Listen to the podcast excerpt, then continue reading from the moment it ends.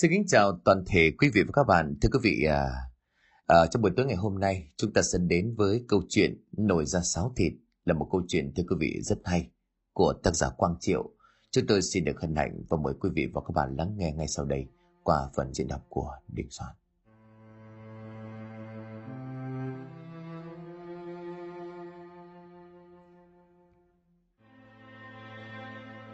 Quê tôi là một vùng nông thôn thuộc đồng bằng Bắc Bộ, nơi có con sông Hồng quanh năm nước lớn đỏ ngầu phù sa. Vốn quê ngày xưa nghèo lắm, những năm trước người dân quanh đây cũng chỉ làm nông, quanh năm bán mặt cho đất bán lưng cho trời. Một nhà mỗi nhân khẩu cũng chỉ được 8 miếng ruộng, có cố gắng trồng trọt cả năm, cũng chưa chắc đủ tiền để trang trải sinh hoạt cho cả một năm dài đằng đẵng. Nhà nào máu làm ăn thì thuê thêm ruộng khoán để mở rộng thêm quy mô canh tác. Nhưng làm nông nghiệp thì cũng rất khó nói. Mọi thứ phụ thuộc rất lớn vào yếu tố tự nhiên như là thiên tai địch họa.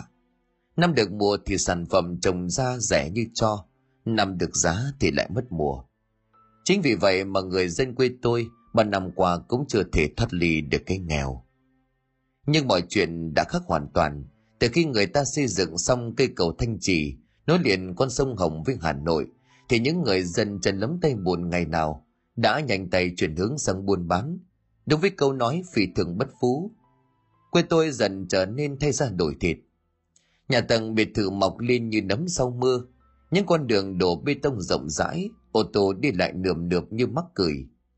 Nhiều gia đình trước kia cũng muốn cho con cái ăn học thành tài, cố gắng đầu tư cho con cái ăn học tử tế đàng hoàng bán đất bán ruộng để cho con ăn học. Nhưng vài năm sau đất lên cơn sốt kinh khủng, thành ra là họ cảm thấy tiếc. Những cuộc trà dư tiểu hậu, bàn luận về việc đất cát vang lên khắp nơi. Dường như đi đến đâu cũng chỉ vang lên những câu hỏi đại loại như Bà định nhà đời này sướng nha, cầm hơn một tỷ trong tay tiêu đến bao giờ cho hết. Ôi rồi ôi, đáng gì so với nhà ông Thọ, khiếp thật đó. Chẳng hiểu sao mà nhiều thế chứ. Tôi cũng chỉ mới bán được có ngần ấy thôi, vẫn còn mấy cái xào đất nữa cơ mà người ta chưa có lấy. Thế nhà bà đợt này có được nhiều không? Tôi cũng chỉ được hơn ba sao. Hơn ba sao là cũng hơn tỷ rồi, gớm nữa bà còn kêu ca cái gì? cái đợt này à, tôi tính xây nhà cho cái thằng hai, còn đâu thừa một ít thì gửi ngân hàng. Phải rồi đó bà, nhà tôi cũng à, chúng nó đòi mua ô tô, thêm cả cái lão chồng tôi bây giờ suốt ngày trẻ chén rượu trẻ say khướt đi Thôi chả mấy khi, dân làng hạ mình nghe đợt này vớ bẫm nhất đấy. Ôi rồi ôi, cái nhà lão tư còn cái ấm mớ thế mà lại may. Tự nhiên lấy lô đất kẹt thế nào mà bán được mấy trăm triệu. Khiếp, nhà bà Mai lại mang cả bao tải dứa đi mà đựng tiền đấy. Tôi à, dự định ở đợt này là sẽ ở nhà không đi chợ buôn nữa. Chỉ có nhà cụ Thuấn là nhiều tiền nhất thôi, có điều là ôi rồi ôi, cái loại con nhà mất dạy cái loại thất đức Nhà ý cứ tưởng là ai rẻ đúng là vô phúc. Những câu chuyện bàn tán sặc bùi tiền, những tầng lớp thanh niên vì vậy cũng dần trở nên hư hỏng. Có lẽ bởi vì việc làm nông nghiệp vốn không hiệu quả, cũng có những gia đình bỏ ruộng không gieo trồng gì.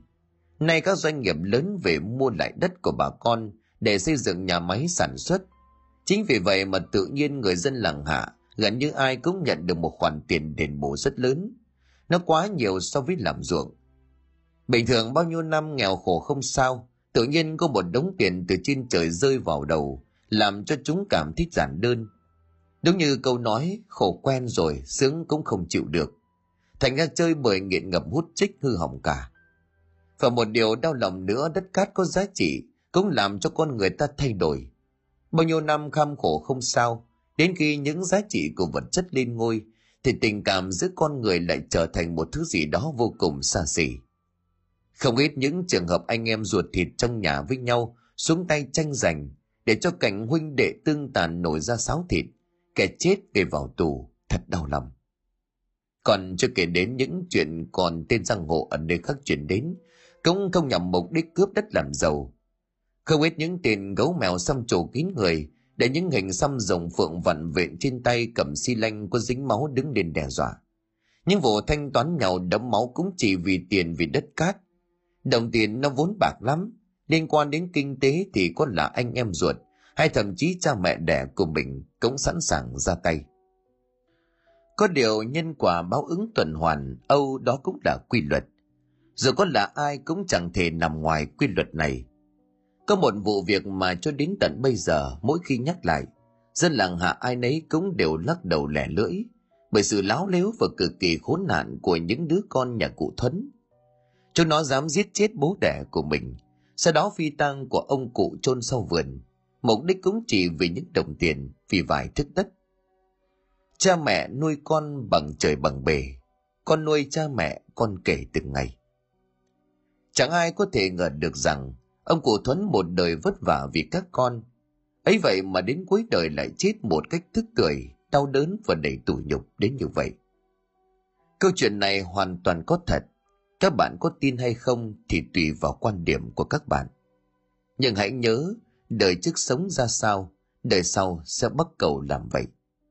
Bạn đối xử chẳng tốt với cha mẹ của mình, thì đến đời con của bạn, chúng nó sẽ nhìn bạn đối xử với cha mẹ để mà học hỏi theo. Làng Hà từ ngày lên thị trấn, tự nhiên đất đai suốt lên sình sịch. Ngày nào cũng có vài xe ô tô, có đất rồi môi giới về nhiều lắm. Đi đến đâu cũng thấy chỉ trỏ và bàn tán. Những quán ăn, những dịch vụ mọc lên san sát nhau, có vẻ như tin đồn về một khu công nghiệp và khu đô thị mới chuẩn bị mọc lên. Trên vùng quê này sắp sửa thành sự thật. Nhà ông cụ Thuấn ở cuối làng, thời ngày xưa các cụ thì có quan niệm ăn chắc mặc bền, nhà thì chứ phải ở giữa làng cho nó chắc cú, cho nên mảnh đất tha ma cuối làng trước đó chẳng ai thèm dòm ngó. Chẳng như thời bây giờ, ai cũng bon chen ra ngoài mặt đường để mở cửa hàng buôn bán kinh doanh – hoặc chỉ ít thì khi đất đai đắt lên, bán đi nó cũng có giá trị hơn nhiều. Chẳng ai có thể ngờ được rằng mảnh đất vốn được coi là xấu nhất làng chính là bãi tha ma chôn cất chẳng biết bao nhiêu người, bao nhiêu thế hệ mà bây giờ nó lại trở nên giá trị nhất.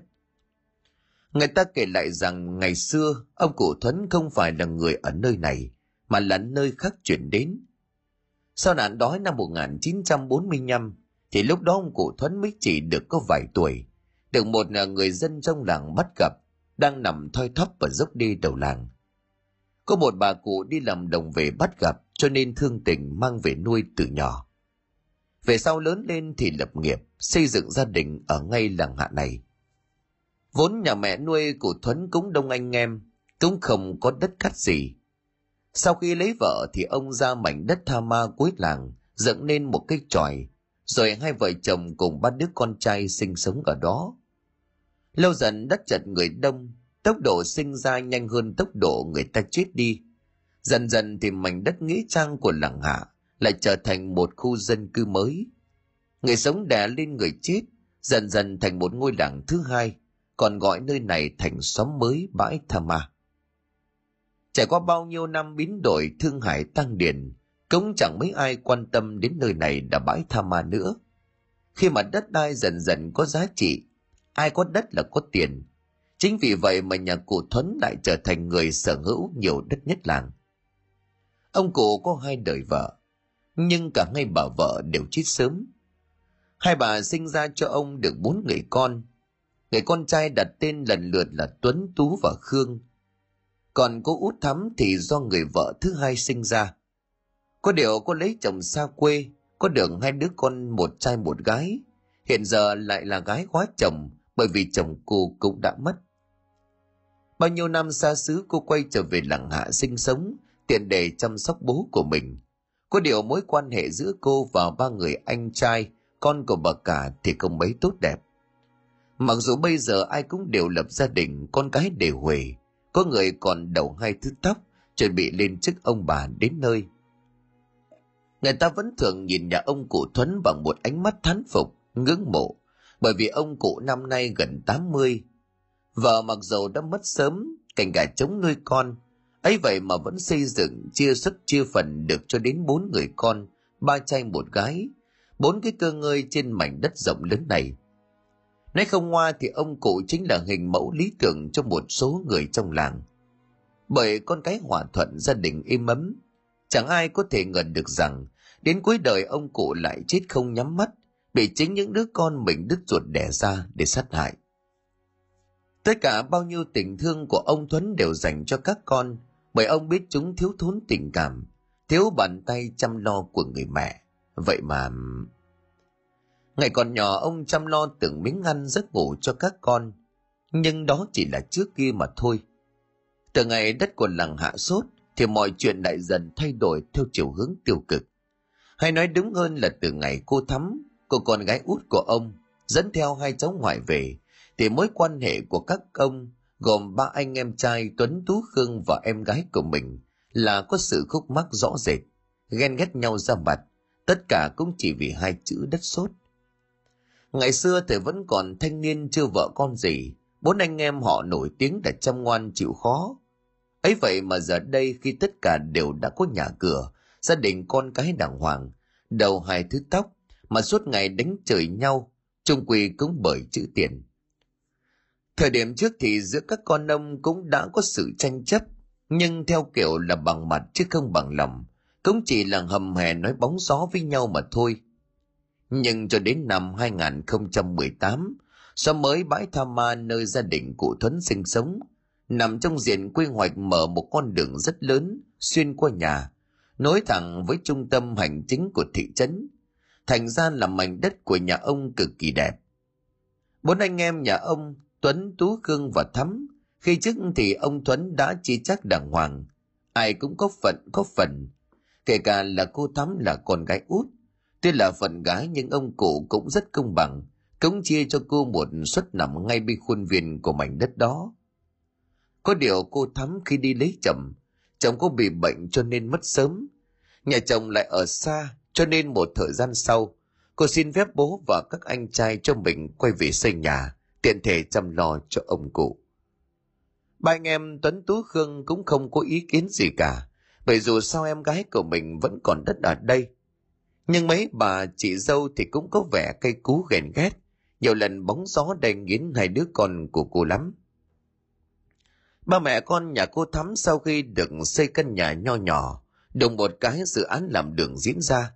Miếng đất của nhà cô Thắm tự nhiên lại được ra mặt đường, Đất gấp vài lần làm cho mấy người anh trai tức sủi cả bọt mép. Họ bàn tính với nhau muốn đòi lại mảnh đất này, bởi vì dù sao cô Thắm kia cũng chỉ là phận gái, lấy chồng theo chồng, làm quái gì có cái chuyện bao nhiêu năm qua bỏ đi, tự nhiên bây giờ quay lại, đùng một phát trở thành giàu có, ăn trắng mặc trơn như vậy. Lại thêm mấy bà chị dâu lại càng tỏ thái độ, không ít lần nói bóng gió trời đầm. Mẹ cha nhà nó chứ, Đúng là thánh nhân đãi kẻ khù khờ. Bao nhiêu năm bỏ đi lang thang, bây giờ nghe thấy đất ở quê có giá trị, lại lại dắt díu nhau về đây, hỏng dây máu ăn phần, đúng là cái đồ khốn nạn. Cô thắm cũng nghe được những lời này, nhiều hôm cũng gọi các anh trai của mình ra nói chuyện. Nhưng trong mắt của họ bây giờ đã khác.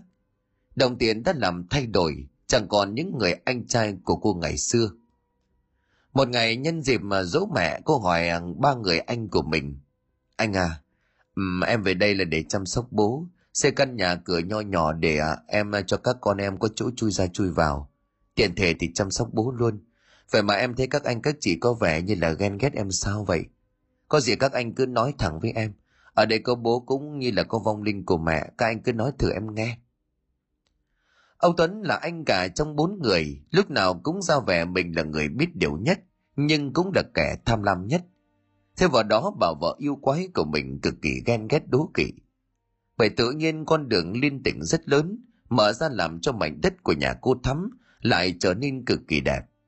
Chẳng những nó có hai mặt tiền mà còn rất dài.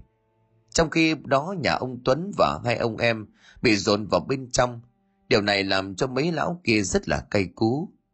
Thôi, bố đã chia chác cho cô rồi thì cô cứ về đó mà ở thế thôi, đừng có nói nhiều nữa. Nếu mày không thích ở đây thì thì đổi đất cho nhà tao. Nhưng mà khi nghe ông Tuấn nói như vậy, thì mấy ông em kia cũng sợ mình thiệt thòi. Nếu để cho lão Tuấn đổi miếng đất của nhà cô Thắm thì sẽ có chuyện. Ông Tú, người anh thứ hai của cô liền mắng. Cái con này, mày ăn nói hàm hồ. Chúng ta là anh của mày nếu đổi cho bác Tuấn, sao mày không đổi cho tao? Nhà tao ở ngay phía sau nhà mày đó. Còn nhà bác Tuấn với nhà chú Khương ở trong góc nữa. Như thế chả hơn à? Ông Khương nghe vậy thì dàn mạnh chén rượu xuống mâm rồi quát. Các bác cứ nói đùa. Hai bác làm nông nghiệp. Em mà làm nghề cơ khí cho nên cần mặt bằng rộng rãi, cần mặt tiền. Nếu mà đổi thì cô Thắm phải đổi cho anh mới đúng. Cô nói đi, cô cần bao nhiêu tiền tôi sẽ cho cô. Mà ba mẹ con nhà cô cũng chẳng phải cần cái miếng đất rộng rãi như thế làm cái gì. Tốt nhất là để lại cho anh. Điên à? Ông nói thế là không có được đâu. Lập tức hai ông Tuấn và Tú lên tiếng phản bác. Ai cũng tìm lý do thích hợp nhất để mong cô Thắm nhường lại cho mình miếng đất mặt tiền. Bởi nhà của ba ông đều nằm ở phía trong. Ngày trước khi mà chưa có dự án thì ba anh em trai đã xin ông Thuấn chia cho cô Thắm mảnh đất cho ăn đá gà ăn sỏi ở tít phía bên trong. Thế nhưng thời thế thay đổi, tự nhiên có một con đường mở ngang qua đây, làm cho miếng đất của cô Thắm trở nên cực kỳ giá trị, chẳng ai có thể ngờ được. Nhưng với bản chất tham lam, lại nghe theo lời xúi dục kích bác của mấy bà vợ, cho nên ba lão thông đồng với nhau, muốn tạo sức ép nhằm mục đích bị ổi, muốn cướp luôn miếng đất này. Em không có đổi trác gì cả, ai cũng có suất có phần rồi. Các anh là anh nói lời phải giữ lời chứ. Chẳng nhẽ lại lại lại nói hai lời. Với lại bây giờ bố cũng già yếu rồi. Khổ sở nuôi dưỡng chúng ta, bây giờ lại để cho bố phải suy nghĩ mãi hay sao? Cô Thắm vốn hiểu ý đồ của mấy người anh này, nhưng tính của cô hiền lành, thêm vào đó cô không muốn vì việc này làm mất đi hòa khí của mấy anh em, cho nên lựa lời nói khéo. Với lại hôm nay là ngày rỗ của mẹ, các anh đừng nói chuyện này nữa có được không? Em gái, em nói thì hay lắm đó. Nếu em lo cho bố thì em hãy đổi cho anh đi. Nhà có ba thằng con trai cần nhiều đất. Nhà cô thì chỉ có mỗi cái thằng Mẫn với con Thúy đỡ bao nhiêu. Tiếng của người anh cả lại vang lên. Có vẻ như lần này lão có muốn chơi bài ngựa, trực tiếp hỏi thằng em gái. Nếu như hôm nay mà Thắm không trả lời dứt khoát, thì e là anh nữa chứ. Nếu mà cô đổi cho bác Tuấn thì cô coi anh là cái gì? Lão Tú cũng lên tiếng, chỉ có riêng mình lão Khương là im lặng, có vẻ như đang suy nghĩ điều gì. Đúng lúc này thì có tiếng động lớn vang lên, rồi có tiếng bắt đũa rơi loảng xoảng, làm cho tất cả đều giật mình. Thì ra ông cổ Tuấn đã nghe thấy thiết cuộc tranh chấp đất đai của mấy đứa con. Có bức xúc cho nên ông cụ giàn mạnh cái bát cơm xuống mâm, làm cho thức ăn văng lên tung tóe trước sự ngỡ ngàng của mấy đứa con trai. Bà đó ơi, bà sống khôn thác thiêng bà về đây mà làm chứng. Về đây mà xem các con của bà chúng nó tranh giành nhau đây này. Sao tôi lại khổ thế này chứ? Vừa khóc vừa ho lên những tiếng nặng nhọc. Có lẽ vì quá đau buồn vì mấy thằng con ngỗ ngực của mình. Ông cụ Tuấn quá đau buồn. Bao nhiêu năm qua ông cụ đã chăm lo, nuôi dưỡng cho chúng nó, thằng nào cũng có suất có phần và chia chắc đầy đủ cho anh em. Ấy vậy mà vì sự tham lam ích kỷ của những đứa con mà bây giờ làm cho ông đau đầu. Có lần ba thằng con trai còn đến gặp trực tiếp ông chúng còn bảo bố xem đi xem thế nào chia lại đất cát cho chúng con đi. Nhà con và nhà chú tú chú khương ở đông con ấy, lại là con trai. Nếu mà để cho cô thắm miếng đất kia thì có phải là phí không? Bố liệu mà xem xét đi. Chứ cứ như thế này thì chú con không đồng ý đâu. Nhìn ông cụ ốm yếu thế này chẳng biết bao giờ. Thôi thì ở trong lúc vẫn còn sống, anh em chúng ta nhờ ông đứng ra giải quyết, nhớ may... Những lời nói của những đứa con vang lên như những vết dao cứ vào trái tim của ông vậy. Tưởng rằng cuối đời sẽ được sống trong thanh thản bình an, thế nhưng không.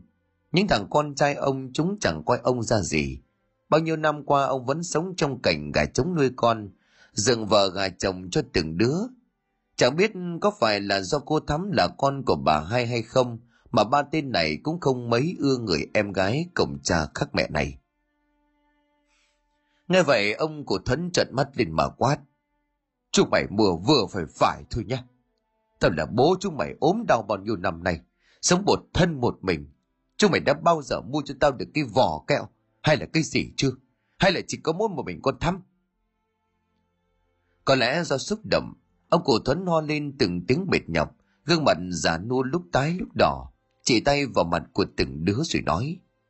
Mạng tiếng là con cháu đông. Chúng mày cũng chỉ được cái mồm thôi. Thở ốm thì chúng mày dựa trông nhau. Nếu không vì cái miếng đất của con thắm, thì tao tự hỏi là hôm nay chúng mày có mặt ở đây không à? Cút hết đi. Mang cả mấy cái túi bánh kẹo kia về cho khuất mắt tao đi. Còn cái nhà bất hiếu, toàn chỉ vì tiền Sao chúng mày lại có thể như vậy được hả? Ông cụ Tuấn bật khóc giọng nói thều thào yếu ớt phát ra, kèm với những tiếng ho lên khủ khủ. Nhưng dường như ba thằng con trai kia chẳng những không thèm quan tâm mà chỉ nhìn nhau. Đúng như câu nói trai chung không ai khóc. Chẳng một ai trong ba người con trai của ông cụ nói một lời nào. Trong đầu của họ bây giờ chỉ toàn là một chữ tiền mà thôi. Nếu không giải quyết được trước khi mà con thắm về, thì mọi việc e là sẽ khó giải quyết. Một lúc lâu sau thì Lão Tuấn mới thì thào vào tai của hai người em trai. Chúng ta phải nghĩ cách. Bây giờ con thắm nó chưa về, nhưng mà đợi nó về ở đây. Giấy tờ sổ đỏ nó mà cầm được trong tay nó thì khó. Chúng ta không làm được gì nó đâu. Tương lai là ba anh em mình là thua nó đấy. Thế phải làm thế nào hả bác? Lão Hương và Lão Tú nhìn ông cụ Thuấn, bố đẻ đang nằm trên giường, ánh mắt mở đục đang nhìn chằm chằm lên trần nhà. Mấy hôm nay ông cụ bị ốm, cương bản trở nên hốc hác, cứ luôn miệng bảo ba thằng con trai điện cho con thắm về. Chính vì vậy họ mới sốt ruột. Ngày trước ông cụ đã chia đất cho bốn anh em, nhưng là chia bằng mồm chưa có giấy tờ gì cả. Chính vì vậy mà bây giờ ba người anh tham lam này muốn lật lọng quay xe. Bởi dạo gần đây đất cát đang sốt vì mấy doanh nghiệp đang về thu mua đất ruộng, xây dựng nhà máy, khu công nghiệp. Lại thêm có thông tin là khu này chuẩn bị lên thị trấn. Chính vì vậy mà ba anh em Lão Tuấn Tú và Khương mới nhằm nhè muốn cướp của cô em gái cùng cha khắc mẹ của mình. Trong cái suy nghĩ nhỏ nhen của ba lão rằng còn thắm lấy chồng theo chồng rồi thì chẳng còn vẹo gì. Ông cụ cho được đồng nào thì cho. Chứ bây giờ bao nhiêu năm qua không tin tức, thậm chí gọi điện hỏi thăm các anh nó cũng không thèm.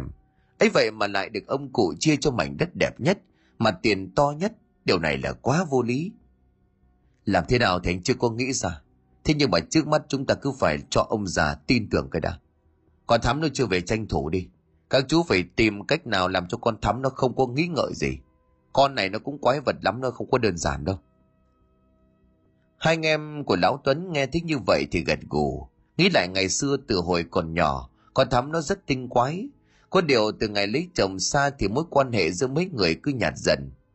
Bố à, um, ba anh em chúng con xưa nay nào có ý kiến gì chứ? Bố đừng có nghĩ ngợi nhiều. Đây là ít đồ bổ mà vợ con đặt mua nước ngoài vì cho bố đấy. Tiếng của Lão Tuấn vang lên nói với ông cụ Thuấn bằng một giọng điệu có phần định bở. thay đổi thái độ hoàn toàn.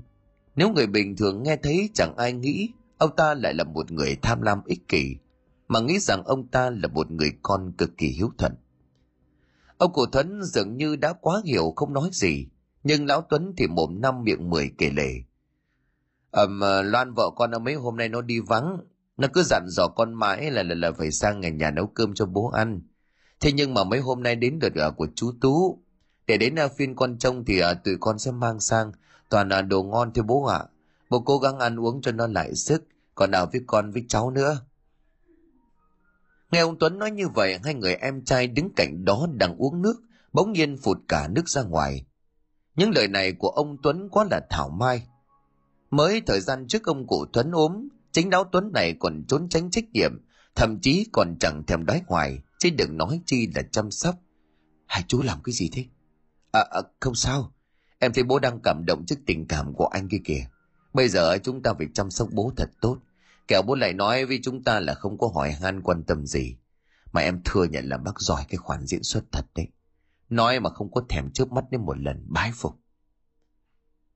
Tiếng của ông Tú cảnh khóe anh trai của mình, giọng điệu sặc mùi châm biếm, bởi ông ta cũng thừa hiểu bản chất của người anh.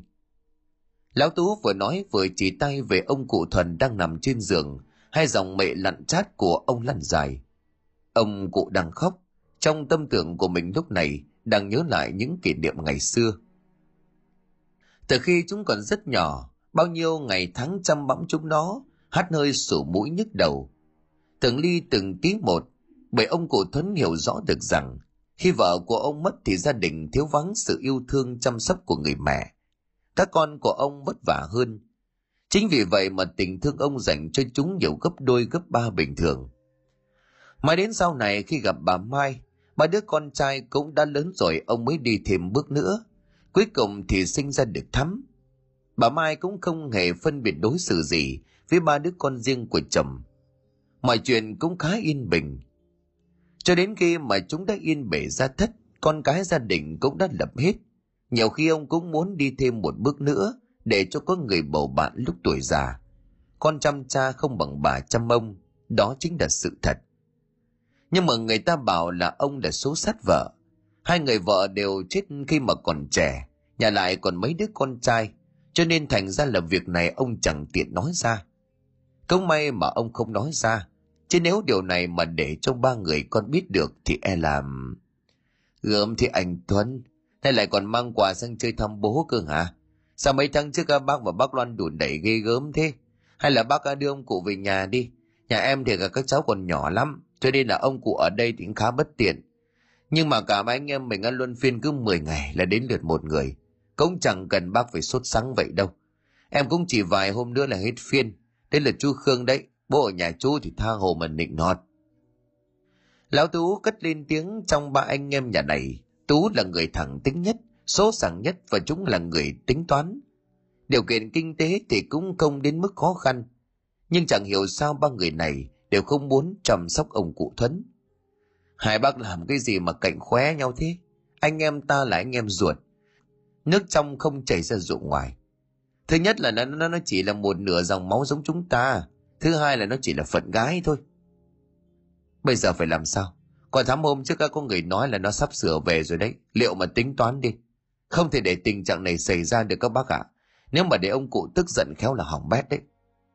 Nghe Khương nói như vậy, hai người Tuấn và Tú nhìn nhau không nói gì. Ánh mắt này cũng tỏ ra tức giận. Mà cũng thật kỳ lạ, mấy bà con dâu nhà này chẳng hiểu có phải do sợ hãi hoặc có thái độ gì khác không, mà dường như rất ít khi họ có mặt ở đây chăm sóc bố chồng.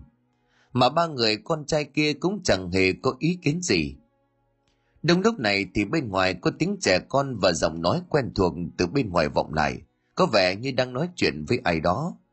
Vâng em chào bác, mẹ con em à, vừa về đến đây, vâng ạ à, vâng ạ, à, lần này em về ở hẳn ạ. À. Nhanh, các con vào trong nhà thăm ông ngoại xem thế nào ông đang ốm đấy. Nghe giọng nói này, ba người con trai của ông cụ Thuấn trong nhà giật mình, đánh thót. Ánh mắt của ba người nhìn nhau, lộ ra vẻ khó hiểu như muốn dò hỏi, tại sao cô Thắm lại về sớm như vậy? Rõ ràng chồng nó mới chết không bao lâu, ít ra thì cũng phải chịu tang, hoặc giả về thì cũng phải điện đóm trước chứ. Vậy mà chẳng hiểu sao bây giờ lại lù lù xuất hiện. Lẽ nào nó về là vì việc đất cát, hoặc có ai đó mách cho nó, hay là ông cụ Thuấn báo tin cho con Thắm nó mới biết tin nó về. À em chào các anh ạ, à. mau chào các bác đi con. Không dám, chào cô. Cô về đây làm cái gì? Bố đã có anh em chúng tôi trông rồi còn gì? Tiếng của lão Tú vang lên lộ rõ vẻ ghét bỏ ra mặt. Điều này làm cho cô Thắm cảm thấy khó hiểu. Bao nhiêu năm qua mọi thứ vẫn bình thường. Ngày chồng cô mất mấy anh em nhà này còn liên phúng viếng đàng hoàng. ấy vậy mà chỉ chưa đến một tháng thì mọi thứ đã thay đổi đến chóng mặt. Thắm không nói gì nhìn về phía hai ông anh trai là Tuấn và Khương. Thế nhưng mà hai người này cũng lạnh nhạt không kém. Sững sờ mất vài giây thắm điện tín lại phía ông cụ Tuấn đang nằm. Có lẽ do ốm mệt lúc này cho nên là ngủ thiếp đi lúc nào không hay. Cô liền cất tiếng hỏi mấy người anh. Em có nghe là bố bị ốm ấy, nay em về chăm sóc bố để cho anh à, đỡ vất vả. Rồi sao thì à, em bây giờ cũng không có vướng mắc gì cả. Thế à, bố ốm đau thế nào à? Ốm xoàng thôi, không có sao. Mà sao cô không vừa lại chịu tăng chồng quay về đây làm gì? Việc bố ốm đã có các anh lo được rồi. Anh Tuấn nói phải đấy. Cô cứ để cho các anh xử lý là được rồi. Cô là gái đã theo chồng thì nên lo cho nhà chồng thì hơn. Liên tiếp nghe bà anh nói bằng cái giọng điệu khác lạ, làm cho Thắm cảm thấy khó hiểu. Chẳng biết làm sao mà khi cô quay về đây, mấy người lại có một thái độ khó chịu ra mặt như vậy. Hai đứa kia, chúng mày đừng có mà làm mồn để trông ngủ. Gì mà mới về chúng mày nghịch như quỷ thế hả? La Tuấn lên tiếng quát tháo hai đứa con nhà Thắm đều bộ tỏ ra tức giận. Hai đứa đi rửa chân tay đi, để mẹ ra xem ông thế nào. Đừng có nghịch ngợm gì nha, để ông nghỉ ngơi nghe chưa? Mẹ, chúng con có nghịch ngợm gì đâu. Rõ ràng từ nay chúng con có làm gì đâu mà bác Tuấn quát chúng con. Hẳn là mẹ cũng nhìn thấy mà. Cậu bé tầm 7-8 tuổi nhìn mẹ miếu máu, trong đầu nó bằng ánh mắt oan uổng. Nó cố gắng thanh minh. Nào, mẹ bảo đi vào cơ mà, đừng có cãi. Mặc dù biết các người anh kia vô lý, nhưng Thắm cũng không muốn đôi con liền quát đứa bé. Còn cái nhà ba cái tuổi danh đã cãi nhem nhám thế này. Lớn lên không biết có làm nên cái tang trạng gì không mà lêu lao đâu. Phải con nhà tôi tôi anh chết mẹ. Lúc này thì Thắm đã không chịu đựng được nữa. Ánh mắt nhìn Lão Tuấn và hai người anh kia đầy giận dữ cô bảo. Này các anh này, em không hiểu các anh có vấn đề gì với mẹ con em. Mà vừa về đến đây mọi người đã đối xử với em như là người dưng nước lã vậy. Hai đứa con em cũng là cháu ruột của các bác. Chúng nó có tội tình gì mà các anh mắng nhất chúng thầm tệ như thế. Nếu mà vì việc bố ốm nên em với về thăm được thì không cần các anh nói, cũng biết là chồng em vừa mới mất. Em cũng phải thu xếp thời gian, giải quyết ổn thỏa mọi việc bên nhà chồng. Em mới có thể về được chứ. Các anh đừng có ích kỷ như vậy. Bố thì là bố chung. Nếu các anh không muốn trông bố thì từ hôm nay em về rồi. Em sẽ thay các anh trông cho. Vừa nói Thắm vừa nhìn về ông cụ Thuấn lúc này đang nằm nhắm mắt. Chẳng rõ ông cụ vẫn còn đang ngủ hay đã tỉnh. Có điều cô cảm nhận được trên gương mặt già nua của bố mình vừa mới chảy ra hai dòng lệ. Ngày đầu tiên quay trở về quê cha đất tổ đã gặp phải sự soi mói, xét nét và đố kỵ của ba người anh trai. Mà anh trai còn như vậy thì chị dâu có lẽ lại càng khó khăn. Một mình cô làm sao có thể chống chọi lại với sáu con người, đặc biệt họ lại là máu mủ ruột già với mình. Điều này làm cho nội tâm của Thắm bắt đầu cảm thấy bất an. Cô lo cho sự an nguy của hai đứa con bé bỏng của mình, lo cho sức khỏe của ông Thuấn. Cho đến bây giờ cô đã rõ ràng ý đồ của anh em họ với mình là gì. Tất cả cũng chỉ là vì tiền mà thôi. Có điều ông của Thuấn vẫn còn sống, cho nên họ chưa dám làm gì cô. Chỉ ra vào nói móc mỉa cạnh khóe mà thôi. Mấy bà chị dâu thì đúng là mô kích chính hiệu. Người ta vẫn bảo là dâu giữ mất họ, chó giữ mất láng giềng. Đặc biệt là liên quan đến vấn đề kinh tế, khiến cho mối quan hệ của ba nhà chị dâu với Thắm càng thêm căng thẳng. Ra chồng thích nhau vào trông thích nhau, chính vì vậy mà lại càng ghét nhau hơn. Ông của Thuần đã biết chuyện nói mấy đứa con trai thì họ đã cho rằng ông bênh con gái, sống thiên vị, bạc ác. Mà ngày xưa thì ông cổ Tuấn là người cực kỳ hiền lành, tốt bụng, hay giúp đỡ người khác. Có điều là bản thân ông, ông lại không giúp được. Nhiều lần ông cụ thấy cô Thắm bị mấy cặp vợ chồng con bà cả chèn ép, muốn mẹ con cô bỏ đi. Nhưng chính ông Thuấn đã giữ lại. Bởi ông biết hoàn cảnh gia đình con gái cũng rất khó khăn. Hai đứa con lại còn nhỏ, chính vì vậy mà ngày hôm nay, trong mâm cơm dỗ của người vợ đầu, ông muốn mọi người có mặt đầy đủ để phân định lại tài sản. Nhưng câu chuyện chưa đâu vào đâu, thì sự tham lam của mấy thằng con trai đã đẩy gia đình ông vào một hoàn cảnh vô cùng đau đớn. Bản thân ông cũng nhận được một kết cục bi thảm, bởi chính những đứa con của mình lâm vào cảnh nồi ra sáo thịt, chết không nhắm mắt. Sao nào? Bây giờ mày còn già bồm được không? Không lọc cái gì? Nên nhớ ở cái nhà này ngoài bố ra, thì vẫn còn tao là trưởng. Mà kể cho ông Thuấn quát tháo ở Mỹ, nhưng mấy thằng con trai của ông vẫn liên tục mắng nhức thắm. Mấy bà chị dâu cũng bênh chồng lao vào sấn sổ xỉ vả cô. Lúc này dường như cả thế giới đang chống lại thắm vậy. Duy chỉ có ông cổ Tuấn và hai đứa con còn nhỏ dại của Thắm là đứng về phía cô. Nhận thấy mẹ của mình bị rất nhiều các bác tổng xỉ vả, cho nên thằng Mộng con cô Thắm liền đứng lên ôm mẹ. Mặc dù bé nhưng nó cũng rất hiểu chuyện. Trong mắt của nó bây giờ các bác kia đều là những người xấu, bắt nạt ba mẹ con nhà nó. Tuy sợ hãi nhưng thằng Mộng vẫn can đảm nói. Các bác không được mắng nhức mẹ cháu, Mẹ cháu có tội tình gì mà các bác cứ lao vào như muốn ăn thịt mẹ cháu vậy? Các bác có quyền gì chứ? Ở đây là nhà của ông cơ mà. Một cái tát như là trời giáng của lão Tú làm cho thằng mộng ngã lăn quay. Nằm vết ngón tay in hẳn lên gương mặt đang tái nhợt. Máu từ khóe môi của thằng bé chảy ra, làm cho tất cả đều ngỡ ngàng. Ngay lập tức mấy bà chị dâu liền lui ra ngoài ngay lập tức. Giá kể như người ta thì ít nhất cũng phải can ngăn hoặc có hành động gì. Nhưng mà đằng này cả ba người con dâu, ai nấy đều cười thầm trong bụng. Nói trắng ra là muốn mượn tay của lão tú này, chừng trị dằn mặt mẹ con nhà cô Thắm. Họ liền nhấm nháp nhau mang theo tất cả con cái ra bên ngoài, bỏ lại mâm cơm chỉ còn mấy người mà thôi. Suy chỉ có hai người là ông Thuấn xót cháu, cô Thắm thì xót con liền chạy lại ngăn. Mẹ mày chứ, cái chỗ này là cái chỗ mày nói leo hả? Người lớn đang nói chuyện không được phép chen ngang vào. Ta là bác mày ấy, quyền huynh thí phụ thay bố mày dạy dỗ mày. Cái con cái nhà mất dạy. Lão tú bây giờ đang bừng bừng lửa giận lại sẵn hơi men trong người cho nên vừa thấy thằng mộng con cô thắm lên tiếng là lấy cớ đánh ngay. Anh tú anh có bị điên không à? Thằng mộng nó nói gì sai nào? Cô thắm vội vàng chạy ra ôm người con như muốn bảo vệ nhưng lão tú này thì chẳng mấy quan tâm nói sai hả nhà ta là nhà gia giáo mày không có các cái cháu cái nhà này chẳng dám hốt láo như nó hả cái đằng này mày có tin tao đánh cả mày không Trước sự ngang ngược của lão Tú, sự uất ức cùng với mấy tên anh trai khốn nạn, tâm lý bị dồn nén bao lâu nay bây giờ đã bộc phát, cô mắng té tát. Tôi làm gì các anh mà các anh đòi đánh? Rõ ràng là bố ốm đau, đây là quê cha đất tổ. Bố vẫn còn sống lù lù để mà các anh ấy nảy sinh lòng tham, muốn ăn cướp. Đấy, đất đấy, các anh ăn đi, ăn cả cứt của các cháu nữa này. Các anh là các chị đổ tội, một lúc khốn nạn. Chỉ chờ có như vậy, mấy người anh của cô liền túm tóc cô thắm, rồi thì kẻ đấm người đá túi bụi, mặc cho những tiếng khóc van xin của hai đứa con.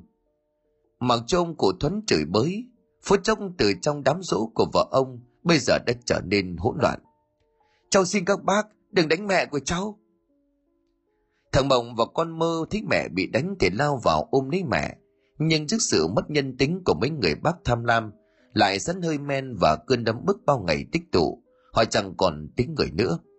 Mẹ mày còn già mồm mà nay thì mày nói láo này. Lão tuấn túm tóc cô dúi đầu đập liên tục xuống nền nhà. Chán cô đập xuống đất kêu bùm búp té máu mày còn giáo mà bọn tao ăn cứt hả lão tú cũng chẳng vừa liền úp cả cái bát canh vẫn còn nóng hổi lên đầu cô thắm còn lão khương thì giữ chặt tay cô không cho cô dễ rủa cái con này nó láo tuét đánh cho nó chửa đi Chúng ta bằng ngân này tuổi đâu rồi mày còn dám hốt lão như vậy hả? Ông cụ Thuấn giả yếu, nhìn đứa con gái bị ba thằng anh nó đánh đập tàn nhẫn thì muốn căn ngăn, nhưng lão Tuấn cản lại. Bây giờ thì lão ngửa bài. Bố, bố muốn cứu con gái bố hả? Mau viết tờ giấy nhường lại cho chúng con mảnh đất kia. Ông Thuấn sững sờ, hóa ra tất cả những việc làm của mấy thằng con đông hôm nay đều có sự tính toán. Chúng mày, chúng mày không phải là con người nữa vì một ít đất cát mà tranh em chúng mày trời ơi ông cổ liền ngã quỳ xuống dường như không thể tin được những lời này lại do chính thằng tuấn nói ra bố ơi đừng ký chúng nó là lũ khốn nạn còn có chết cũng không nhường cho chúng nó một phần đất nào đâu thả con cho người ngoài còn hơn mẹ mày, anh em mà mày thích hả anh em, mẹ nó, anh không xứng đáng với hai từ này mày là một con chó, tất cả ba thằng chúng mày hãy nhớ việc làm hôm nay Tao sẽ kiện chúng mày lũ khốn nạn. Có giỏi đánh chết tao đi. Kiện à? Nó nói nó kiện chúng ta kìa. Ba người anh của cô nghe vậy thì thấy đây là một câu chuyện buồn cười nhất. Này thì kiện này. Vốn đều đã say lại thêm sát lòng đố kỵ. Thù hận cho nên là ba anh em kia chẳng ai quan tâm đến những lời nói của Thắm. Chẳng những không dừng tay lại, Lão Tuấn còn cầm cả chai rượu thủy tinh đập mạnh vào đầu cô, làm cho lão khương thấy cô thắm đột nhiên dãy mạnh thì càng lúc càng dùng lực mạnh hơn khóa chặt tay của thắm lại không cho dãy rủa lão tú định cản lại thế nhưng lúc này tất cả đã quá buồn thắm gục xuống gương mặt đầy máu me hai mắt trợn ngược để phẫn uất trước khi chết dường như cô không thể tin nổi rằng ba người anh trai lại có thể xuống tay tàn độc như vậy máu từ miệng vết thương chảy ra ướt đẫm loang ra cả mâm cơm bắn văng tung tóe khắp nền nhà không, chúng mày giết nó rồi. Trời đất ơi, có ai không? Cứu tôi với. Ông cụ Thuấn phều phào được vài tiếng, hai mắt mở trần trừng đổ gục xuống. Có lẽ cơ thể già yếu lâu ngày chẳng chịu nổi cú sốc cực kỳ lớn này. Ông cụ hộc lên một tiếng rồi im lặng. Có vẻ như sự việc này làm cho ông gần như hóa điên trước sự tàn độc mất nhân tính của những đứa con của mình. Hai mắt của ông trở nên đờ đẫn, sau đó thì ngất đêm. Đúng lúc này bát hương trên bàn thờ kia bùng lên cháy dữ dội. Ngọn lửa lan xuống cái bàn thờ. Rất nhanh chóng Đáo Tuấn đã dùng nước dập tắt, không xảy ra hỏa hoạn. Chẳng ai trong ba tên biết được rằng bát nhang của mẹ chúng hóa hôm nay cũng là lời cảnh báo. Có vẻ như linh hồn của người mẹ đã khuất của ba tên kia cũng cực kỳ phẫn nộ trước hành động ác độc, không bằng cầm thú này. Ngọn lửa bùng lên hiện ra một gương mặt như muốn nói gì đó, nhưng sau đó thì lại tắt ngấm. Hai đứa con của cô Thắm nhìn thấy mẹ của mình bị chết ngay trước mặt thì cực kỳ sợ hãi muốn bỏ chạy ra ngoài. Đúng lúc này thì lão Tú đã chặn ở cửa từ lúc nào. Bây giờ hơi men trong người của bà lão cũng đã hít hoàn toàn khi thấy cái xác cô em đang mềm oặt trên nền nhà đầy máu. Mặc dù hoàng sợ nhưng chúng rất bình tĩnh nhìn nhau rồi bảo Làm sao bây giờ? Sao nữa? Xử lý nốt hai đứa trẻ này đi, xong chúng ta phi tăng Lão Tuấn bình tĩnh nói, ánh mắt đầu ác nhìn về hai đứa trẻ. Thằng Mộng và con mơ bây giờ thì hết sức sợ hãi, bởi chúng chẳng còn bao giờ ngờ được rằng ba người bác kia lại có thể ra tay với mẹ mình như vậy. Thằng Mộng bị lão Tú đứng chặn ở cửa ra vào, gương mặt nanh ác dữ dằn nhìn chằm chằm đến anh em nó. Tình cảnh lúc này cực kỳ nguy hiểm. Bác ơi, bác tha cho anh em chúng cháu, chúng cháu có làm gì đâu, mẹ ơi. Lão Tú liền túm cổ thằng cháu của mình nâng bổng lên rồi gằn giọng. Mày không làm gì sai, nhưng con mẹ của mày về đây làm mọi chuyện trở nên rối ren như vậy. Bây giờ mọi chuyện đã lỡ rồi, các cháu đi theo mẹ đi. Bác hứa sẽ mua quả bánh cho các cháu ở dưới kia. Vừa nói lão ta vừa hất mạnh tay xuống, làm cho thằng Mộng ngã ngửa ra đằng sau, và vào người của bé mơ, khiến cả hai đều hoảng sợ. Lúc này lão tú nhìn như một tin ác quỷ, gương mặt đằng đằng sát khí từ từ tiến lại, làm cho hai đứa con của thắng sợ hãi cậu rúng người lại. Trong trí óc ngây thơ của chúng, chắc cũng không bao giờ nghĩ rằng những người bắt ruột của mình lại nhẫn tâm ra tay với mẹ con nó như vậy. Khoan, anh bình tĩnh đã. Chứ đã không có tội gì, chúng ta làm vậy có quá không? Đúng lúc này lão Khương liền tiến lại chặn trước mặt của lão Tú. Mày đứng dịch ra ngoài kia, đừng có cản tao. Nếu không ra tay với chúng, nhà chúng nó nói chuyện này ra với ai lộ ra thì sao? Chỉ bằng... Chứ tôi nói đúng đấy. Nó không có tội nhưng mẹ nó có tội. Tội của hai đứa này là biết việc chúng ta làm. Nhưng... Lão Hương có vẻ không nỡ ra tay với hai đứa bé này. Còn ngược lại hai người anh kia thì muốn diệt cỏ tận gốc. Không có nhân nhị gì cả, lui ra. Lão Tú liền đẩy em trai của mình ra, túm lấy tấc của thằng Mộng rồi kéo mạnh nó lại phía của mình làm cho cả hai anh em nhà nó sợ hãi khóc thét lên tình cảnh lúc này cực kỳ nguy hiểm đừng anh chúng ta cũng có con mà chưa kể đến việc chúng ta làm ông cụ đã chứng kiến nhìn thấy rồi bây giờ chẳng nhẽ phải giết nốt ông ấy sao câu nói này làm cho hai lão tuấn và tú khựng đại đều nhìn về phía ông cụ tuấn nằm ngất xỉu dưới đất chẳng rõ sống chết thế nào nhắc đến ông cụ tuấn lão tuấn liền sực nhớ ra liền chạy lại sờ vào người kiểm tra Thế ông cụ vẫn sống thì liền quắc mắc lên rồi bảo. Đừng có nói nhiều lời vô ích, chứ không dám làm để tôi làm. Việc đã đến nước này, chúng ta có phúc cùng hưởng, có họa cùng chịu. Dù sao thì tay tôi đến nhúng chàm, thêm tí nữa cũng chẳng sao. Nên nhớ chúng ta mới là anh em ruột. Còn nó chỉ là con nhà dì ghẻ thôi. Ông ấy sống thiên vị, nên không thể trách chúng ta được. Chẳng hiểu sao mà lão gương lúc này cảm thấy sợ. Hoặc giả như trong nội tâm của lão vẫn còn có ít phần người, cho nên ra sức ngăn cản. Nếu mà các bác ra tay với chúng, em sẽ không tham gia. Đừng có mà điên. Mà chúng ta đều cùng nhau tham gia vào việc này. Nếu lộ ra chết cả lũ, nếu không giết hai đứa trẻ này thì bây giờ phải làm sao? Chẳng lẽ cứ để chúng nó ở đây? Bọn nó cũng thấy việc ta làm rồi. E làm... Em có cách. Bây giờ cứ tạm thời giam chúng nó lại. Các anh có nhớ cái hầm ngày xưa chúng ta chơi trốn tìm không? Ở phía sau nhà này bây giờ, nhốt hai đứa trẻ vào đó đợi đến khi mọi chuyện ổn thỏa rồi tính tiếp. Còn ông cụ thì mắc bệnh đáng trí hay quên, chúng ta lừa bắt phải viết giấy tờ. Giải quyết xong vấn đề đất đai chúng ta coi như xong, lúc đó thì thế nào chả được. Ngài Lão Khương này nói có lý, hai người đều gật gù, sau đó thì trói quật cánh tay của hai bé lại với nhau, vừa làm Lão Tú vừa gần giọng đe dọa. Chứ mày đừng có nghĩ cách bỏ trốn, ngoan ngoãn thì tao sẽ thả chết cho. Bây giờ giữ im lặng, đứa nào mà khóc tao giết chết ngay lập tức. Dường như tìm được đường sống trên đối về, hai đứa bé đáng thương gật đầu như bổ củi. Ngay lập tức lão Tú liền hé cánh cửa nhòm ra bên ngoài, thế không có ai liền dẫn theo hai đứa bé đi vòng ra sau nhà. Mấy mụ vợ của ba lão già độc ác lúc này đang buôn chuyện ở nhà của lão Tuấn, cho nên chẳng ai hay biết được việc đã xảy ra ở nhà ông cụ Thuấn. Tiếng là cùng một thửa đất, thế nhưng mảnh đất này rất rộng lớn, nên khoảng cách cũng rất xa.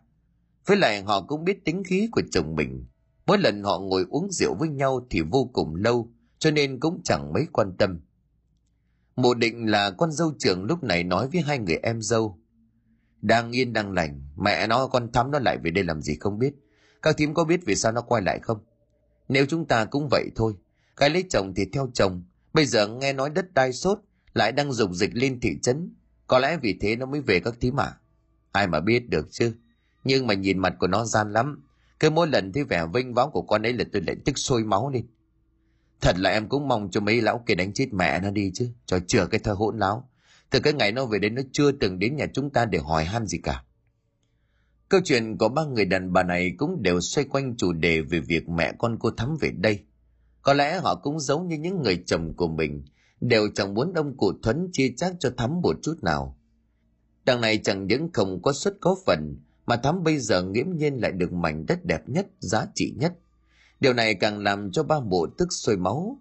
Hận không làm gì được cho nên liên tục bơm kích suối bẩy với những người chồng. Chính vì vậy đã xảy ra cớ sự đau lòng. Ở trên nhà cụ Thuấn, lúc này còn lão Tuấn và Khương đang cùng nhau dọn dạch phết máu, rồi bế ông cụ lên giường.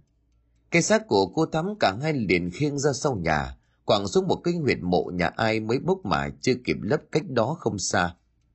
Sau khi lấp đất lại như cũ, cả hai coi như không có chuyện gì xảy ra, cứ mặc nhiên như là không. Ba ngày sau thì ông cụ tỉnh lại, nhìn thấy gương mặt của hai thằng con quỷ dữ thì sợ hãi lắp bắp. Chúng mày đã làm gì con Thắm? Mẹ con nó đâu? Thắm ơi! Ông của Tuấn muốn ngồi dậy nhưng lúc này lão Tuấn đền cúi xuống ghé thì thào. Chúng con có làm gì nó đâu, bố làm sao vậy? Thắm đưa hai đứa con của nó về nhà nội có việc rồi, bố bình tĩnh đi. Nãy bố gặp ác mộng à? hả? Lão Khương thấy anh mình nói vậy thì cũng xuống vào. Phải đây bố ạ. À? Cả cái Thắm nó vừa đi hôm qua mà, bố quên à? Hai lão này nói với ông Tuấn bằng giọng điệu như thật, làm cho ông cụ nửa tin nửa ngờ. Nhưng bạn ấy rõ ràng ông cụ trông thấy thằng Tuấn nó đập chai rượu vào đầu con gái của ông. Thằng Khương và thằng Tú cũng hùa vào một phen bên nhau, chèn ép mẹ con nhà cái thắm. Tại sao bây giờ mọi chuyện lại như vậy? Ông cụ hoang mang chưa hiểu chuyện gì xảy ra. Nhìn về phía hai thằng con trai, nhưng không thấy thằng Tú đâu thì liền hỏi. Thằng Tú đâu?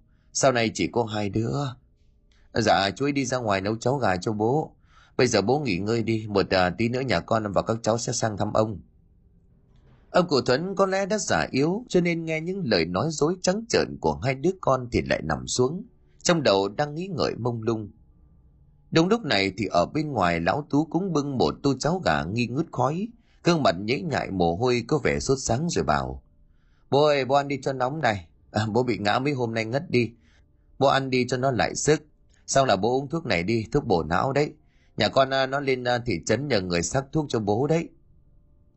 Ông Cổ Tuấn cầm bát cháo ánh mắt nghi hoặc nhìn ba đứa con. Nhìn mặt của ba tên này đều không có vẻ gì là vừa gây ra sự việc tẩy đỉnh. Ông cụ thở dài miệng lầm bầm. Cây thắm nó bảo nó về chăm bố cơ mà. Sao bây giờ nó lại đi ngay? Lại cho cả hai đứa con nó đi hả? À, vâng. Trước khi ra nó đi nó có nói là bố không cần phải lo cho nó. Nó đi nó sẽ không về đâu. Nó còn chào bố mà, bố không nhớ gì à? Ánh mắt của ông cụ mở tịt, chẳng rõ những tên này chúng nói thật hay không. Có điều nhìn điều bộ của chúng không hề là giả đỏ. Thế nhưng những việc lúc trước ông nhìn thấy thì thế nào? Bố à, bố đừng nghĩ nhiều nha. Việc của bố bây giờ là nghỉ ngơi, thích ăn gì thì bảo chúng con làm cho. Câu chuyện mà ba anh em Tuấn Tú Khương vừa nói thật sự khó lòng tưởng tượng được. Chúng đang diễn trước mặt của ông cụ, bởi chúng biết là ông cụ Tuấn này mắc bệnh đáng trí, Sức khỏe bây giờ cũng yếu cho nên chẳng sống được bao lâu. Chính vì vậy mà phải diễn cho nó tròn vai. Vừa nói xấu thắm để trông cụ ghét cô, vừa tranh thủ để tạo lòng tin. Biết đâu bất ngờ. Lúc đó thì chẳng phải dùng biện pháp mạnh mà vẫn có thể đạt được mục đích. Ông cụ Tuấn ngồi lại dậy, ông nhớ hai đứa cháu ngoại rất thông minh, đáng lình và hiếu thuận với mình. Trả bù cho tiếng là cháu nội nhưng con của ba người con trai cụ Thuấn cũng chẳng bao giờ hỏi thăm ông lấy một câu, chẳng rõ là bố mẹ chúng nó xui hay là do đâu. Suy nghĩ một lát nông cụ ngồi dậy lóc cóc đi ra giữa gian nhà của mình, nhìn lên bàn thờ thấy mọi thứ vẫn bình thường, thì mọi ngờ vực trong lòng của mình đã tan biến. Có lẽ còn thắm nó bỏ đi thật, bởi ông nhớ rõ ràng là hôm ấy dấu vợ của ông, bàn thờ bị hóa. chắc là không phải rồi thắp nén hương lên bàn xong nhưng lúc này một sự việc lạ lùng lại xảy ra bàn thờ lại một lần nữa hóa ngọn lửa cháy đùng làm trông cụ giật mình ba người con trai của lão thì lại càng sợ hãi hơn bàn thờ mới tranh thủ thay khi ông cụ bị bất tỉnh. Ấy vậy mà khi ông cụ vượt thấp ngang thì lại hóa. Điều này quá sức kỳ quái. Có tật giận mình chứng kiến sự việc khó hiểu kia, làm cho cả ba tiền khó hiểu đưa mắt nhìn nhau dò xét. Ông cụ thấy vậy thì lẩm bẩm lên tiếng. Con lại ra tiên tiền tổ phù hộ độ trì cho mẹ con cây thắm. Nó đang thương lắm. Chồng thì mất sớm, con cái thì còn nhỏ nó mà có mệnh hệ gì thì con cũng không sống nổi. Nếu tổ tiên có linh thiêng thì hãy vuốt về che chở cho cháu. Con à, có chết cũng không hối tiếc. Vừa dứt lời thì một cơn gió lớn từ bên ngoài thổi mạnh vào làm cho cánh cửa gỗ đập mạnh. Chúng nhìn quanh quần đúng lúc này thì có một con chim màu đen rất lớn bay vào trong nhà. Sau đó thì lượn mấy vòng khắp nhà rồi đậu vào bát nhang chính giữa ban thờ hót lên liên tục ánh mắt của con chim kỳ quái này giống như có linh tính, chăm chú quan sát những người có mặt ở đây. Một lúc sau thì con chim kỳ lạ đó bỗng vỗ cánh đập loạn xung quanh căn nhà. Có vẻ như nó đang đau đớn rồi ngọc lên một tiếng, rơi xuống trước mặt của ông tuấn hợp máu mồm ra. Nhìn thấy con chim kỳ lạ bay vào nhà, ông tuấn giật mình bởi vì sống đến gần này tuổi mà chưa gặp trường hợp nào như vậy. Chắc chắn đây chính là chim sa cá nhảy nó cực kỳ độc. Ông Thuấn tiếp tục châm thêm một tuần nhang nữa, rồi miệng thầm khấn. Chắc là tổ tiên đã chứng cho con. Xin tổ tiên ban phước, việc lành thì ở, việc giữ thì đi. Ba người con của ông cụ chẳng hiểu sao, trong lúc tâm lý chúng hiện lên một nỗi bất an vô hình, nhìn nhau không ai nói một lời nào. Một cảm giác sợ hãi bây giờ đang dâng lên trong lòng của họ. Chẳng biết sao mà hình ảnh về sự việc hôm ấy bây giờ lại hiện lên trong đầu của lão khương. Chẳng hiểu sao mà khi nhìn thấy con chim kia nằm dưới đành đạch hộc máu ra, thì lão khương cảm thấy choáng váng cả đầu óc. Có lẽ biểu hiện kỳ lạ, khẽ dùng mình một cái, lão ta liền lập tức đi ra ngoài. Thế em trai của mình bỏ đi, hai người anh cũng lần lượt đi ra để ông cụ một mình trong phòng. Một đồng lão già nua gương mặt nhăn nheo, đang đứng chết chân nhìn con chim kỳ lạ, ngay trong gian nhà của mình chẳng biết trong đầu của ông thuấn đang suy nghĩ điều gì. Ra bên ngoài, hai người anh liền gọi ông khương lại để hỏi rõ ngọn ngành. Bởi vì hành động ban nãy của ông khương làm cho hai người anh cảm thấy lo lắng bất an. Sợ hắn ta nói gì với ai hoặc vô tình để lộ ra thì hỏng bét. Chú khương, chú chậm đã, đi đâu thế? Không thấy ông khương đáp lời, hai người liền bước nhanh hơn muốn chặn lại xem. Nhưng lão khương chẳng những không dừng bước, mà mỗi bước chân một nhanh tiến về căn hầm sâu nhà, nơi nhốt hai đứa trẻ. Từ khi đem chúng nốt vào căn nhà kho này là tôi cũng quên mất hoặc giả như cố tình không hề nhắc đến hai đứa cháu của mình. Dưới căn hầm ẩm thấp, tối tăm hôi hám phía sau nhà cụ thuấn, lúc này có hai đứa bé đang nhìn nhau. Chúng bị trói chặt tay lại mồm miệng cũng bị bịt kín, nhằm để chúng không gây ra tiếng động. Bị bỏ đói mất mấy ngày, hai đứa trẻ đáng thương hiện đã ốm yếu lắm rồi chúng cố xích lại gần nhau, nhưng sợi dây trói kia càng siết chặt hơn. Nếu như bây giờ không có ai vào cứu giúp, thì mạng sống của chúng cực kỳ mong manh. Hai anh em của chúng nhìn nhau, đôi mắt ngây thơ vẫn còn ẩn ẩn nước. Điều mong ước cuối cùng bây giờ là được nhìn thấy mẹ lần cuối. Cả hai anh em đều cọ đầu vào nhau, rồi từ từ nằm xuống. Đúng lúc này thì cánh cửa mở ra, lão khương đập mạnh cửa nhìn về phía góc trong cùng đang có hai đứa trẻ nằm thoi thóp. Ngay lập tức lão ta tiến lại về phía hai đứa trẻ. Tháo dây chói và cười khăn quấn quanh miệng. Ánh mắt của lão ta giờ đây hoàn toàn khác lạ với lúc trước, có vẻ như đang bị người khác úp vào vậy. Nhanh, hãy trốn đi các con, nhanh lên. Nơi này nguy hiểm lắm. Là mẹ đây, mẹ chỉ có về được một lúc thôi. Mẹ xin lỗi, mẹ xin lỗi các con nghe thấy những lời nói từ miệng của lão khương nhưng giọng lại là giọng của cô thắm. Hai đứa trẻ nhận ra là mẹ mình nhìn quanh quần. Mẹ đây, mẹ đang đứng trước mặt các con đây. Hãy mau chạy đi, ra khỏi căn nhà này, hô hào mọi người tới cứu giúp. sau đó thì quay về nhà nội nghe chưa? Mẹ chỉ cần được như vậy thôi. Mẹ mẹ ở đâu? Sao mẹ không ở lại với chúng con? Nhanh lên mẹ không có nhiều thời gian mọi chuyện sau này lớn lên các con sẽ hiểu. Cậu bé nghe thấy giọng nói của mẹ thì lên tiếng hỏi, nhưng đáp lại câu hỏi ngô nghê này thì hai anh em nhà nó chỉ cảm thấy mắt của mình hoa lên rồi ngất đi không biết gì nữa. Có lẽ vừa đói vừa mệt, vừa sợ hãi cho nên cả hai anh em đều thiếp đi lúc nào không hay. Chẳng biết có phải do cái chết quá đột ngột oan ức và còn nhiều việc phải làm hay không mà hồn ma cô thắm vẫn cứ luẩn quẩn trong căn nhà này. Thế các con gặp nguy hiểm cho nên đã nhập vào thân xác của lão khương kia, bằng mọi giá đến cứu chúng ra ngoài. Ngẫm một điều tình mẫu tử thật thiêng liêng, được khi chết chưa phải là đã hết.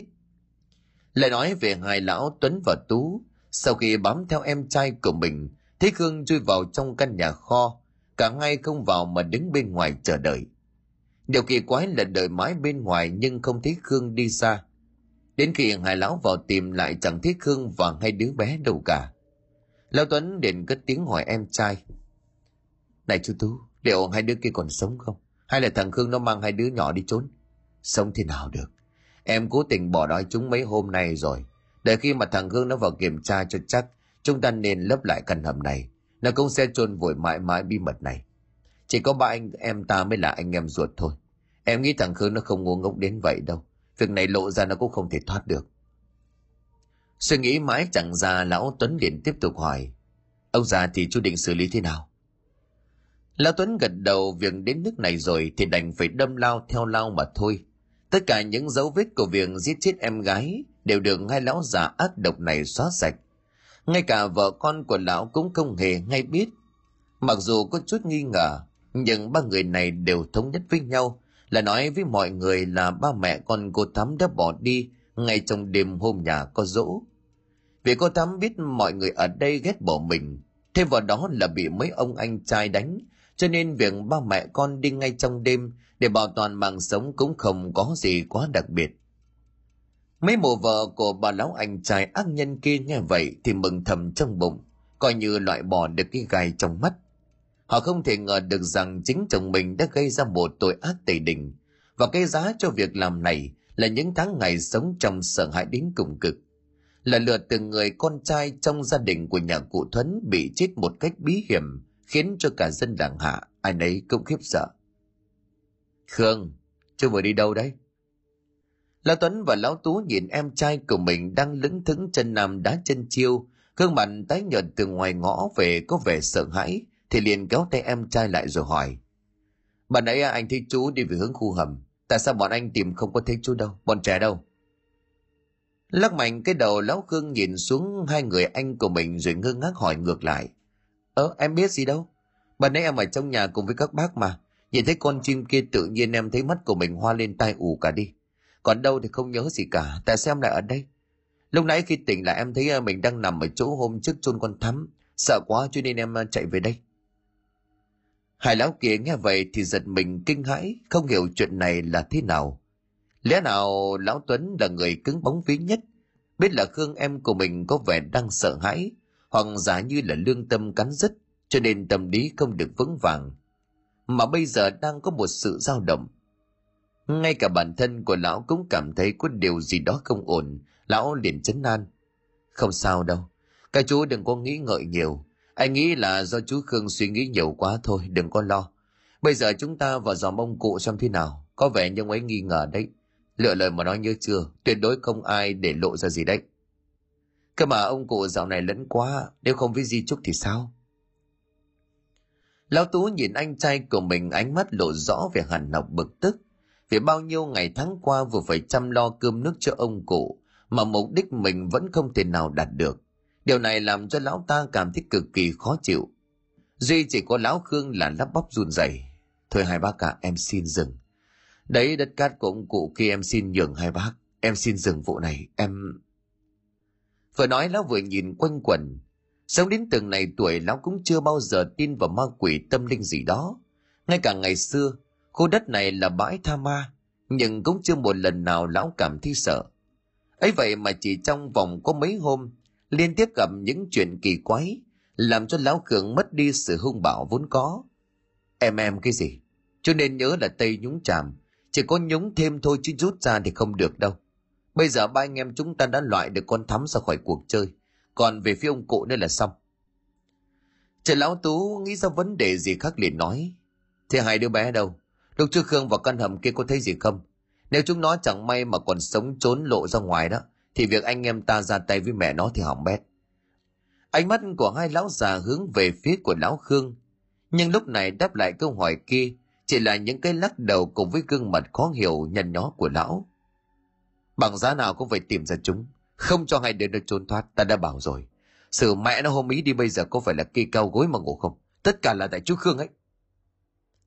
Lão Khương nghe hai anh của mình trách mắng, nhưng không dám cãi lại. Sự thật đúng như lời của hai người anh của mình nói.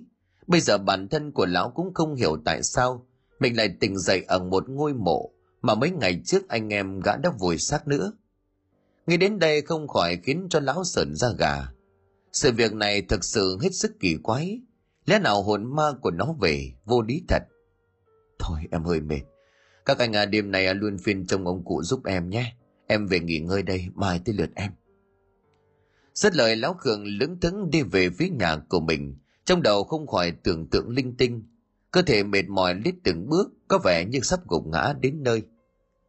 Và đến nhà cũng đã là quá nửa đêm, và con của lão đã ngủ hết, nhưng cô nhắm mắt không thể nào ngủ được, mặc dù lão rất mệt. Trần trọng trên giường mãi lão mở mắt nhìn ra bên ngoài. Dưới ánh trăng mở tỏ hắt qua khung cửa sổ, làm cho lão nhìn thấy rõ ràng gương mặt cực kỳ quen thuộc và đáng sợ. Đó chính là Thắm, cô em gái cùng cha khác mẹ. Đúng lúc này đang ở phía ngay ngoài, đang nhìn chòng chọc về phía của lão. Có hoàng sợ lão Khương rú lên một tiếng kinh hãi, làm cho mụ vợ giật mình lào bầu. Ông làm cái gì thế?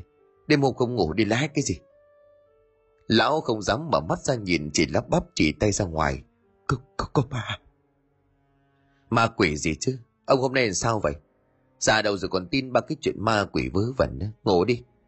Chắc ông mệt quá thôi rượu trẻ ít thôi. Sức khỏe bây giờ không còn nữa suốt ngày uống. Khéo lại cảm chết toi ra đấy đấy. Tranh đấu để làm gì khi mà chết? Ông mà chết đi tiền ai tiêu? Tôi đã đóng cửa rồi, ông mở ra làm gì? Tôi có mở đâu. Bà ra đóng vào đi. Mụ vợ của Lão Khương là một người to béo phúc pháp, vừa cằn nhằn chồng mình vừa ngồi dậy tính ra ngoài đóng cánh cửa sổ lại. Ánh trăng ở bên ngoài hất vào khiến mụ cũng cảm thấy kỳ quái. Rõ ràng lúc chiếc cửa sổ này mụ đã chốt lại cẩn thận. Thật lòng thì cánh cửa sổ nhà mụ này hướng ra bãi tha ma. Những hôm trăng sáng thì trông rõ những ngôi mộ phía xa, hoặc là những ngày cuối năm thì ánh đèn đuốc của những đám bốc mà cũng thấy rõ ràng. Việc này làm cho mụ cũng cảm thấy hơi rợn rợn.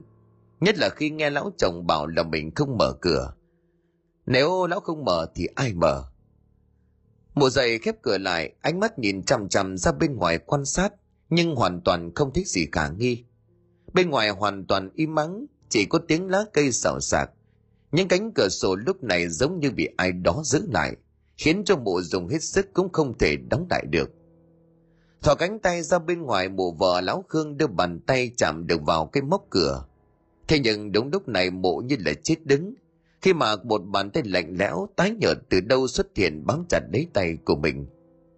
Một ta hoảng hốt rụt tay lại, thì đúng lúc này cánh cửa bên ngoài đóng mạnh, khiến cho cánh tay của mụ thò ra cửa sổ kẹt cứng ở đó, gần như là đứt lìa. Hét lên một cách đầy đau đớn, sau đó ngất lịm. Một gương mặt đầy máu me từ phía ngoài cửa sổ trồi lên, không một lời nói nào, sau đó lại biến mất. Lão khương thấy vợ của mình bị như vậy liền lấy hết súng khí ngồi bật dậy khỏi giường, muốn ra để kiểm tra. Đúng lúc này thì một gương mặt máu me, tóc tai bết lại thành vũng, từ đâu xuất hiện trước miệng của lão lẩm bẩm. Nhưng lọt vào tay của lão lại văng vẳng âm u. Anh trai, em gái về thăm anh đây, đi cùng em. Chúng ta là gia đình cơ mà. Sao anh lại hại em? Vì ít đất ư. Dưới kia còn thừa nhiều lắm, Nhà mồ kia chỉ có vài mét thôi, Tha hồ mà ở. Xét lời Lão Khương giống như bị mất hồn Bỏ mặc bộ vợ đang ngất xỉu Sau đó đi về ra nhà lụp sụp nhất Chính là nhà của cụ Thuấn Bên trong nhà Lão Tuấn và Lão Tú bàng hoàng nhìn về ông cụ lúc này chỉ còn là một cái xác vô hồn hai mắt trợn lồi, chiếc lưới thẻ ra đang treo lủng lẳng trên khoái răng nhà. Chẳng hiểu sao mà ông cụ lại thất cổ tự sát. Trên ban thờ bao nén nhang vẫn đang cháy đùng đùng, tạo thành một ngọn lửa tất cả tạo thành một cảnh tượng vô cùng kinh dị. Hai lão kia thích như vậy thì hoàng hốt muốn cứu lít cụ thuấn, nhưng đúng lúc này ở đằng sau, lão Khương đã xuất hiện từ lúc nào. Cương mặt không một chút biểu cảm. Hai anh nhận ra em không? Bố vì đau buồn không dạy bảo được các con nên tự tử. Bởi tất cả mọi chuyện ông biết hết. Ông muốn dùng cái chết để tạ lỗi với tổ tiên. Bây giờ đến lượt hai anh, bốn anh em ta cùng nhau xuống dưới kia. Giọng nói và tiếng cười ma mị vang lên, hai lão lập tức nhận ra đó chính là của thắm. Hai lão già sợ đến mức run rẩy, nhưng tất cả đã muộn. Cả hai anh em nhà lão đã bị lão Khương Nói đúng hơn là hồn ma em gái nhập vào thân xác, kéo ra bãi tha ma. Ba ngôi này là của ba anh, em nằm cạnh nhau, xuống dưới bố sẽ phân xử lại đất đai.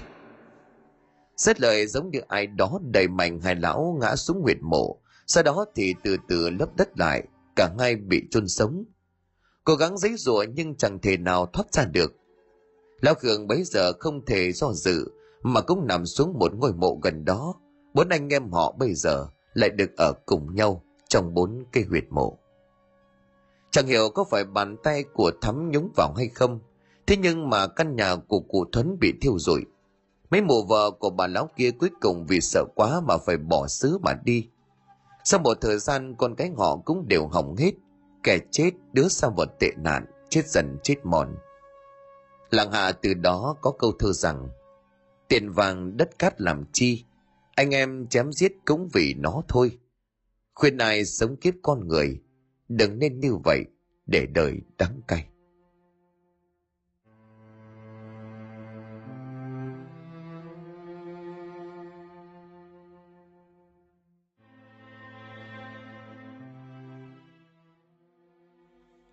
Xin cảm ơn quý khán thính giả đã chú ý đón nghe. Xin kính chào, tạm biệt quý vị và xin hẹn gặp lại quý vị và các bạn trong những câu chuyện tiếp theo